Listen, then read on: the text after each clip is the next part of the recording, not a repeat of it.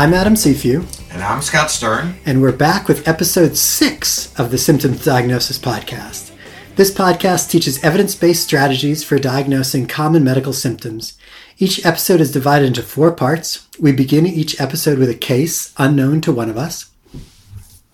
We then discuss five high yield features that help to accurately diagnose the cause of the symptom at hand. We then return to our case before finishing up with a discussion of fingerprints, common misconceptions, pet peeves, and other random pearls of knowledge pertaining to the weak symptom. The cases that we discuss are drawn from our clinical experiences, but because protecting patient privacy is part of our oath, we never discuss actual patients, and most cases are composites. Well, our topic this week is GI bleeding. Adam, you are the expert of the day. Do you have a case to present to me? I do, and I am feeling very expert like. Okay. so, this patient is a 65 year old man who presents without any past medical history um, with new exertional chest pain. He noticed a dull, aching um, pain in his chest and shortness of breath with the brisk walk that he's accustomed to doing every morning. The symptoms have been present for about four weeks. He says they were barely noticeable at first, but now have become severe enough to lead us to lead him to this visit. He otherwise feels actually completely well. His past medical history is unremarkable. I've been seeing this guy for 10, 15 years. Um, interestingly, he had an EKG stress test a year before this visit as part of a quote unquote executive physical um, that he was sent to from his job. Um, his review systems were normal. He reported no change in bowel habits. He reported no change in appetite, no nausea, vomiting. Um, the only thing on his physical exam that was remarkable was that just kind of looking over his data from a year ago is he'd lost about 10 pounds. Um, he, hadn't, he hadn't actually noticed this. He was a little bit of a heavy guy, so maybe not surprising. Um, but it was documented from the weight that I had taken at a visit um, a year ago. Um, so that's that's the case.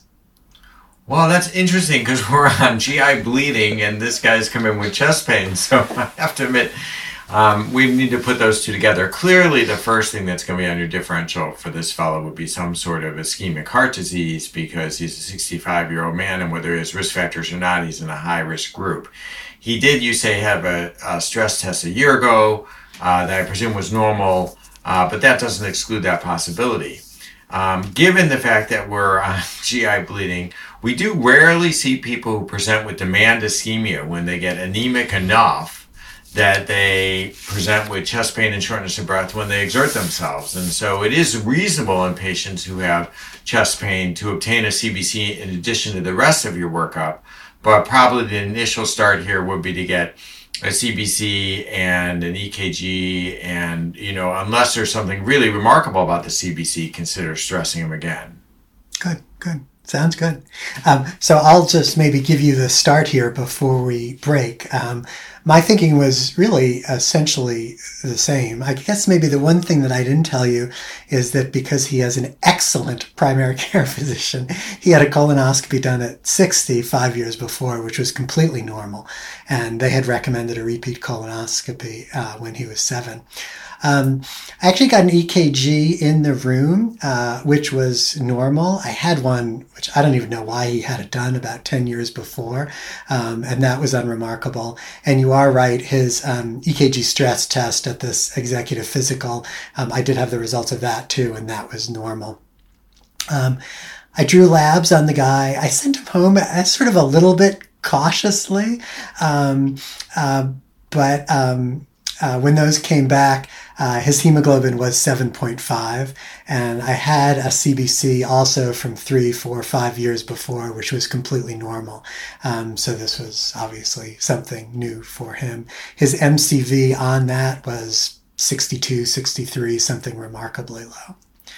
Um, well, that's really interesting. So, with that MCV and that hemoglobin, you'd almost be certain that this is an iron deficiency anemia, especially given a normal prior hemoglobin. Without that data, you could wonder about thalassemia, but obviously, if it's new, that's not the case. So now we have a patient who probably is having demand ischemia, and we put that on the back burner briefly while we try to figure out why he has what's really an iron deficiency anemia without a lot of other clear symptoms.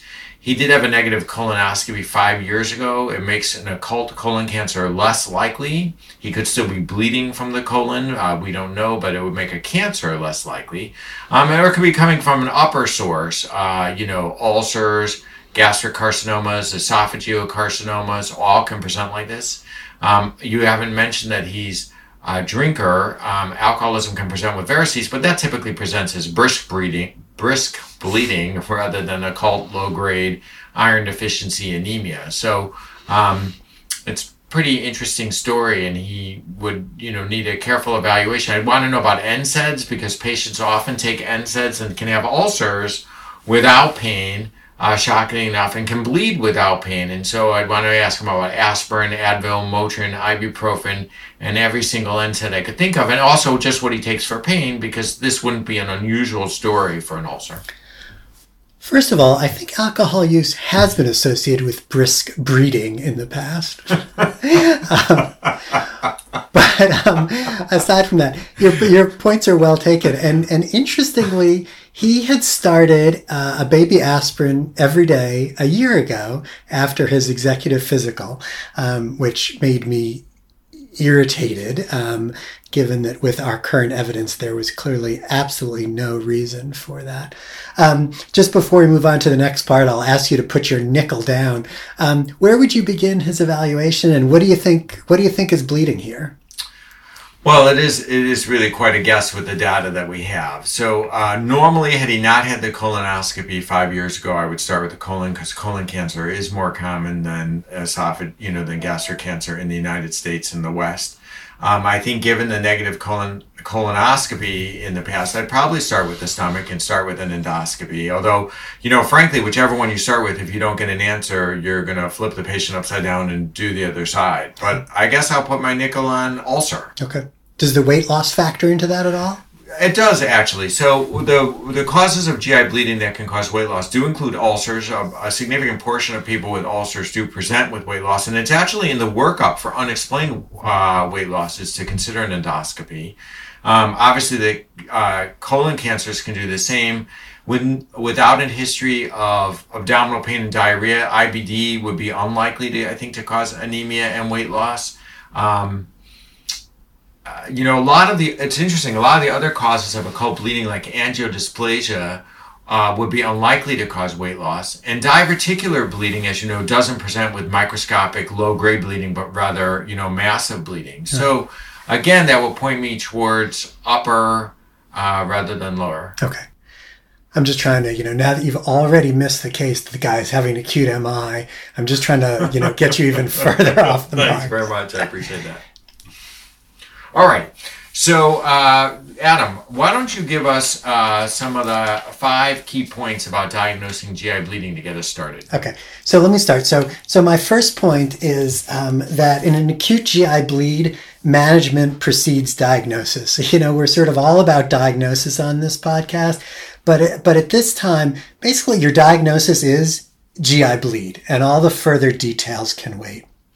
And so when I think about the, the initial management, I think really about four steps.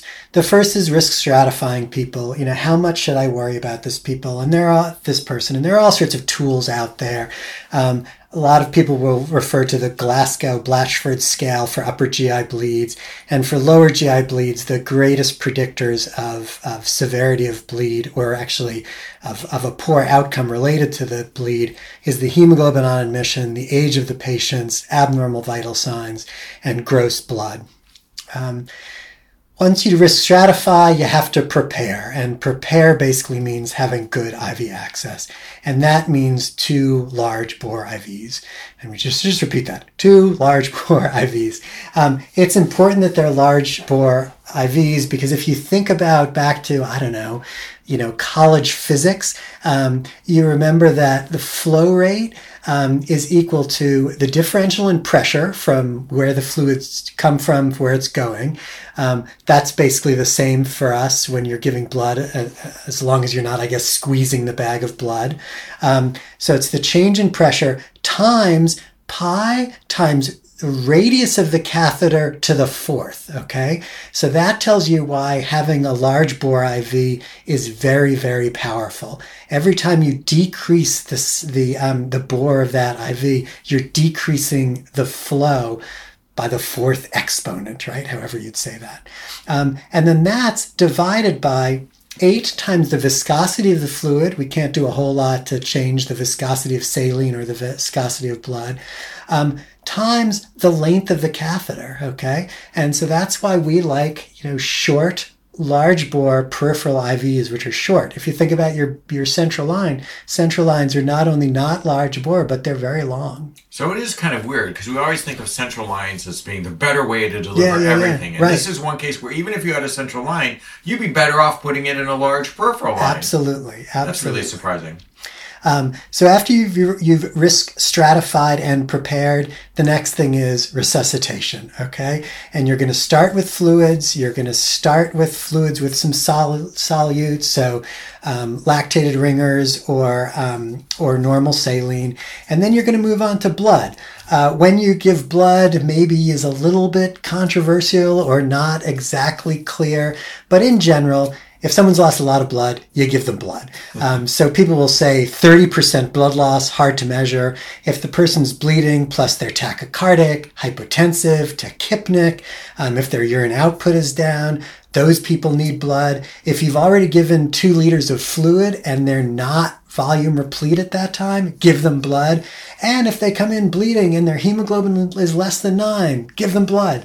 Um, we may underdo that these days because there's pretty good data, right? That if someone's, um, that we can hold off on transfusions until someone's hemoglobin get, gets below seven, but that's not true if they're actively bleeding. That's really important. I do think right now everyone tends to think that no one needs blood, and it's Yeah. just a different animal if Yeah. someone's hemorrhaging in front of you. Absolutely true. Um, and then the last one in this first point is is to think about if there are initial sort of specific empiric therapies which you should throw out there. Um, so, is the patient anticoagulated? Do you need to reverse anticoagulation? Is this very likely to be an ulcer, in which case you'd want to give them a PPI? Is this likely to be an esophageal variceal bleed, um, where you'd want to give them octreotide? Um, my second point is to differentiate upper from lower bleeds. This is not always possible, but sometimes it is. Um, so take a history. Is this someone who've had previous diverticular bleeds in the past or previous varicose bleeds? As you mentioned, Scott, are they on NSAIDs? Are they a drinker? Do they have vascular disease, right, where they may be bleeding from uh, ischemic colitis? Have they had pelvic irradiation in the past? Are they febrile? You know, is this part of an illness where maybe they've got um, um, uh, infectious colitis? Or do they have the classic history of, you know, like I went out, I drank last night, I threw up two times, and on the third time, all of a sudden blood started coming? Um, uh, where you'd think about a. Mallory Weiss tear. Thank you very much. have you um, have you have you jump in there while I was having a TIA and couldn't remember the name? Um, and then there's some clinical features, right? So obviously, if someone's throwing up blood, it's from above. Um, melena is suggestive of an upper bleed, and hematochezia, for the most part, is uh, suggestive of a lower bleed. So, just so, if I understand you correctly, your profound comment was if they're throwing up blood, it's from above? Yes. Okay, just want to make sure. Third key point um, in acute bleeding, we usually start with an EGD rather than a colonoscopy if we really don't know where it's coming from. And that's, be, be, that's because someone with an acute GI bleed, the people who are at the highest risk are going to bleed from an upper source, either peptic ulcer disease, you know, eroding into a vessel, or an esophageal bleed. It's very unusual for someone to exsanguinate from a lower GI source. Right, and I have seen people, and I'm sure you have too, who've bled to death from Yeah. varices. Yeah, and I think we'll we'll probably underline that a few times Right. during this is take GI bleeding seriously. There we go. Um, fourth key point, and this is big as as an outpatient general internist, which I think both Scott and I consider ourselves first and foremost, is never ever ever ignore iron deficiency. Um, um, a lot of people get into trouble with saying, "Oh, iron deficiency anemia. The treatment for that is iron." You know, no.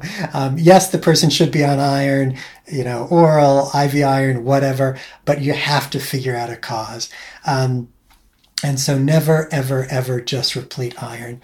Um, on the other hand, make sure that when you um, have someone who's got an iron deficiency anemia, that you don't go GI bleed and close your mind otherwise, right? There are people who actually have iron deficiency anemia from other causes, celiac disease, um, um, just poor iron intake, and it's worth thinking about those things.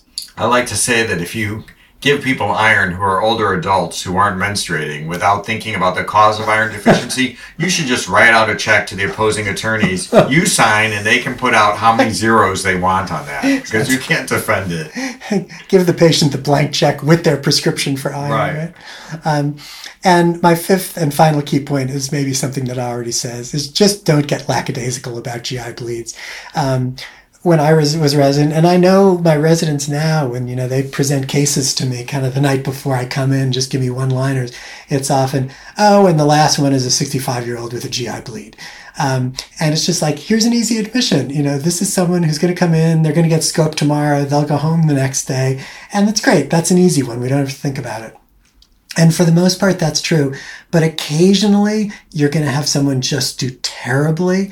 Um, and when I say don't get lackadaisical, it's that think about it, be concerned about the person, and make sure you have those two large, large bore IVs. Because when the person is exsanguinating, you, you don't want to walk in there and find out that they have a 22 gauge IV hanging out of their thumb or something. Because you don't want to be scrounging for good venous access at the point where the person's bleeding. Right, because I know once they're depleted, you can't find the veins to put it in. Great point. Great point. And when was the last time you put in an interosseous line or something, right? oh my goodness, I get chest pain. All right, well that's terrific. Do you want to let's go back to our case and uh, can you give us some follow up on what happened? Sure. Um, so I call this guy back. I tell him he's incredibly anemic and that's probably the cause of his chest pain. And I have to decide um, what my first test is. Scott, you suggested an EGD. An EGD, and I did start with an EGD on the guy, and he had a large um, ulcer with a visible vessel. Actually, um, amazing. He was not bleeding at the time, um, but the gastroenterologist who scoped him said, "You know, well, there's your answer." Um, stopped his aspirin, put him on a PPI. Um, uh, biopsies were done at the time, both for um, gastric cancer and for H. pylori. Those were negative. Um, we actually rescoped the guy six weeks later because the gastroenterologist was concerned enough about the size of his ulcer, even despite that negative biopsy, that wanted to make sure that it healed, make sure there wasn't a cancer there. It was biopsied again at that point. It was normal. That was probably overkill. Um, and the guy actually just on oral iron came up nicely. Chest pain was gone. Um, actually within a week. Um, and I'm trying to think back. I'm pretty sure I did not transfuse this guy, which, as I think back on it, maybe was kind of gutsy. Yeah, I might have, especially with the chest pain, right? Yeah, especially with the chest pain. So let me ask you: once he was better, and this is a real question, uh, would you have stressed? So he's better. He's actually back to his normal exercise. He's feeling fine.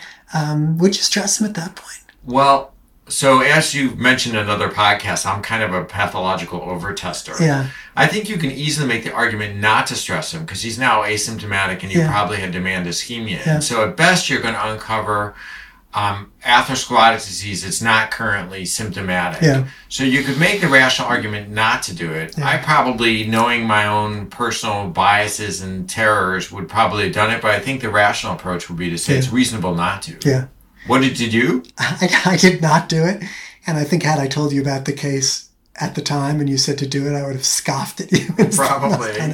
Um, but I agree. It was it was sort of a tough call. I got I got to actually look up this case now because reading this and going over it, I, I think I probably should have transfused him, and I hope I did. Maybe maybe we'll get back with the answer to that on a future podcast. All right, to be continued. All right, so let's go on now and talk about some fingerprints, common misconceptions, our favorite pet peeves, and other random pearls of knowledge. Adam, do you want to give us some fingerprints for GI bleeding? Okay, my first fingerprint is one of those ones that is just going to shock everybody listening here. the presence of clots in the stool, blood clots in the stool, stool has a likelihood ratio of 14 for a lower GI bleed. So if you see blood clots in the stool, that person is bleeding from below the ligament of Treitz. And what if you see blood clots in the school? What does that mean? that means everybody should go home and do school on Zoom for the rest of the year. All right, so my first fingerprint is, on the other hand, black stools um, and or blood or coffee grounds when people vomit or on NG aspirate is highly suggestive of an upper GI bleed with likelihood ratios of over 10, of 25 for melanic stools. So it's really helpful. Black tarry stools really focuses you on the upper pathology, as of course does throwing up blood in coffee grounds. Great. All right, common misconceptions. Okay, um, so my first uh, mis- misconception here is that in occult GI bleeding, so much like our case here, a colonoscopy is all you need. Um, so there was a time actually that we sort of said, you know, iron deficiency anemia, occult GI bleeding, uh, just do a colon and only go beyond that if you don't find anything on the colon most experts nowadays and most guidelines actually recommend an EGD after a colonoscopy um, for a patient with heme positive stools and iron deficiency anemia. Now, of course, if you find, you know, an obstructing colon cancer, that's not necessary. But the fact is, most of the things that you're going to find on a colonoscopy you know, small patch of NSAID related colitis, a polyp, some diverticuli. That's not a definitive cause of an iron deficiency anemia. I think that's really a good point. It'd be easy to stop when you find a polyp, and everybody has polyps, yeah, basically, right. right? That's helpful. Uh, well, my common misconception, uh, and I see this uh, not infrequently, is that a normal hematocrit on presentation rules out a significant hemorrhage. And that's just crazy. I mean, when people bleed, they bleed whole blood. And what's left behind in their vasculature is whole blood of the same concentration as before until you dilute it with IV fluids or PO fluids. So when you're acutely bleeding, if you were shot, stabbed, or have a massive GI bleed, your hematocrit is the same for a while. And so we can't use that to judge severity. Yeah, and that's actually been supported. I mean, you know this with sort of incredible studies. Okay. Um, so there are. This is back to uh, to Vietnam, where they had people with with you know um, penetrating trauma and blood loss and you know first blood counts on those people were normal um, makes total sense. Absolutely. Right. Um, all right so pet peeves? Do you have any? Oh, of course i've got oh, pet peeves. on. this first one is going to make me sound like a complete and utter nut. Um, so my pet peeve is that um, people often think that patients are expert diagnosticians, and that's the case for a lot of things. Um, and and maybe as an aside, you know, I often ask people, "What do you think of going on is going on?" Especially when I'm confused about a diagnosis, because patients often have something to add. But when patients tell you that they have hemorrhoids, you should ignore what they say, and that's especially the case when they say, "You know, I've got some blood that I'm seeing in the toilet. It's from my hemorrhoids." Okay, patients don't know what they're talking about in this mode there's almost no way for a patient to actively examine their bottom, right? Um, and most people, anything that's going wrong with their sort of anal rectal area says it's hemorrhoids because they've watched, you know, preparation H commercials for, I don't know, two generations. Um, so when you're seeing that person, you gotta look. Um, you got to look at the outside. You should probably do an anoscopy in the office um, to see this. And there's a really key study which underlines this, which I, I just I just always talk to people about. It's a wonderful study um, which looked at 201 patients um, from a VA who came to the doctor for an unrelated complaint. They had all these people fill fill out uh, review systems or written review systems, and any of them who said that they were having system, symptoms consistent with rectal bleeding, they tortured the poor people and they worked them up to the end to find out what was going on. And what was amazing is that of these 201 people who were having rectal bleeding, but not severe enough to actually tell the doctor about, 24% of them had what they considered serious disease a polyp, 13%, colon cancer, 6.5%, IBD, and 4%. Um, the people who were at the highest risk, not surprisingly, were older people, people who had a very short history of bleeding, and people who actually saw blood mixed with the stool as opposed to just blood on the toilet paper. Um, importantly, they found no cancers in patients under 50, small sample, 200 patients, but no cancers in patients under 50. And this thing which, which might undermine my duodenoscopy is that in six of the 37 patients who had a clear source of anal bleeding, so hemorrhoids that you could see either externally or on anoscopy, those people also had polyps or cancer further up in the colon. That's pretty scary. Yeah. So the moral of the story is it's better to be under 50 than over 50. One of those things which none of us ever realized before. Um, yeah, I, for me, what I take away from this is that if someone complains to me, um, 45 and above, maybe, of any sort of rectal bleeding, I don't care. You know, I'll take a history, but they're getting a colonoscopy Right. no matter what. Right. And even people younger than that, who I'm really going to, you know, work to get a good look, do a good anoscopy, try to give them good therapy for their hemorrhoids or their fissure, or whatever, you know, I think is going on. I'm still going to keep those people on a pretty close leash. And if it sounds like ah, this didn't get better with with therapy, I'm I'm going to look. I mean, the only way you're going to go wrong is not to look, frankly. Exactly. Exactly. Exactly. Okay, so uh, pet peeve of mine is when it comes to NSAIDs. I often hear in a patient who comes in with GI bleeding in the hospital that they're not taking NSAIDs, and yet when I go in and take a careful history, I find that in fact they are. So a good NSAID history is not "Are you taking NSAIDs?" um, or rather, I go through every over-the-counter NSAID I could think of. I do remember aspirin, and then I literally ask them what do they take for pain at all, um, and so that I can uncover the NSAIDs that everyone says they're not taking. That's a great point. I have actually documented notes that I ask the patient, you know, if they're taking NSAIDs and recognize that that's a bad thing to do. Um, I, I've been burnt actually on people who take, uh, you know, an Advil before bed. And I'm like, what is that all about? But they're like, oh, you know, it helps me sleep because, Right, you know, my joints. too. And, um, and that's an easy thing to, to miss. Um, uh, I got one last pet peeve. Okay, go ahead. And this is that not all anemia is iron deficiency anemia. It's like not all AKI is ATN. Um, GI evaluation is absolutely a part of most iron deficiency anemia. Uh, iron deficiency anemia, but GI evaluation is not a part of a part of other kinds of anemia, right? So if you think someone has thalassemia, you know what? A colonoscopy is not going to help make the diagnosis. Probably won't help them feel better either. just saying. Just want to be out there. It will help the gastroenterologist. It will help the gastroenterologist. Okay, so our last section's on clinical pearls. Adam, why don't you start us off? Okay, so so my clinical pro is, a little is a little bit of data, um, which is sort of interesting. Um, so this is people uh, who come in with a GI bleed. Um, so ninety to ninety percent of bleeding um, will be diagnosed on an EGD or colonoscopy. And right, this is what we think. Most bleeding is either upper GI bleeds, all the things we've talked about, varices, Dieulafoy, um, peptic ulcer disease Mallory Weiss. a Mallory Weiss tear, which I should have written down before this this session, um, or uh, from the colon, colitis of all brands, polyps, cancer. Um, uh, diverticuli. Um, of the 5 to 10% of people not diagnosed um, on the EGD or colon, um, the next place to go with them is a small bowel evaluation. And unlike, say, 10, 15 years ago, we're pretty good at evaluating the small bowel now. Uh, and that's that's especially related to capsule endoscopy and to all of the advanced endoscopies that we can do. And so that five to ten percent that you don't make a diagnosis on EGD or colon, seventy-five percent of those patients will have a small bowel um, uh, source of their bleeding.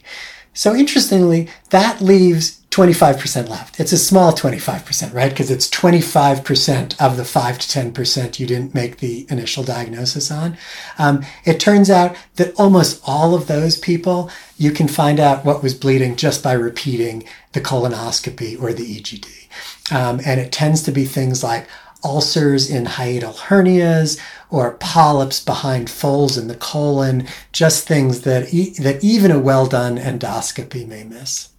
So, Joy, the only thing worse than one colonoscopy is two colonoscopies. It's not just two colonoscopies, it's two colonoscopies, one EGD, and one pill before you get your Oh my diagnosis. All right, so my last clinical pearl, are you ready with your bell? I am, I am. is the importance of orthostatic vital signs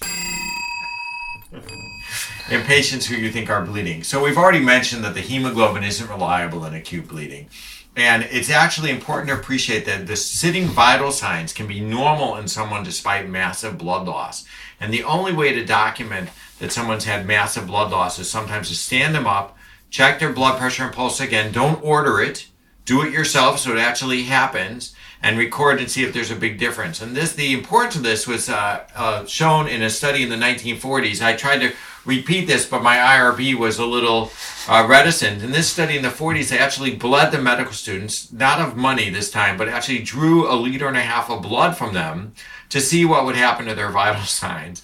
And remarkably, most of the medical students, after they lost a liter and a half of blood, were not hypotensive and were not tachycardic because laying down, they could recruit enough of their venous return to maintain a normal blood pressure and pulse.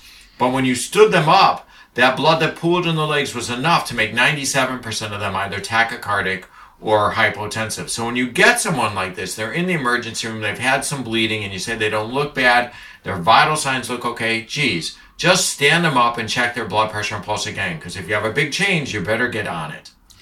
I'm going to throw in another pet peeve. Oh, you get an extra. I do. Okay. It's the ordered orthostatic Right. hypertension. Thank you. Uh, orthostatic vitals. You know, it takes, what, by definition, three minutes? Actually, there's no good data that you should wait. Yeah. You can just literally stand them up and take it again. okay, so let's say 90 seconds. Right. And, you know, there are times that orthostatic vital signs are not, you know, time critical. I think of when we get to talking about hyponatremia, right? Right. But a lot of the time, it is really important to know fast. And like putting an order in Epic for orthostatic vital signs, that's like anathema to me. I kind of think that people who are going to do that should get a different job. I mean, if you don't care enough to check the blood pressure again when you stand the first time, just get another job. Be a lawyer, do something else. It's okay. we may have to delete that. um, one other thing uh, interesting listening to your last um, clinical pearl, then, um, which is, I think, just something that I need to look up. Because I remember there being data, which we haven't actually talked about at all thus far in this podcast, of the fact that an elevated BUN um, is suggestive of, of an upper GI bleed. Right. Um, and that is true. That is um, supported by data, which is in the symptoms, the diagnosis textbook. Um, and what it is is that people's BUN is is higher than you'd expect just based on the on the volume depletion, and that's because they've basically gotten a high protein meal, right? Right. Um, and I think there's actually um, data on there of infusing dog blood um, into volunteers via an NG tube to see that happen. And so these were people who therefore were not volume deplete, um, but show that you can push up the BUN. In way. Interesting. Yeah. If a weird study. Yeah, yeah. That may totally be apocryphal. I may be making it up, but man, it's a good story. It's it is. fun anyway. Yeah. Okay, so we hope you enjoyed um, uh, this episode of the Symptom Diagnosis Podcast. We hope you found it useful as well. As a reminder, our textbook, Symptom to Diagnosis, an evidence based guide, takes a much deeper di- dive into how to think about and reason through the diagnosis of medical presentations. The book is available in, pr- in print through all the usual places and also available and fully searchable. Um, on access on the access medicine website which is available worldwide from mcgraw-hill it's also now av- available for download on pretty much any device uh, like an iphone um, and that's a really excellent version that i know scott you use frequently I use it all the time. there you go All right. So thank you. great bye-bye the music for the s2d podcast is courtesy of dr malin martinez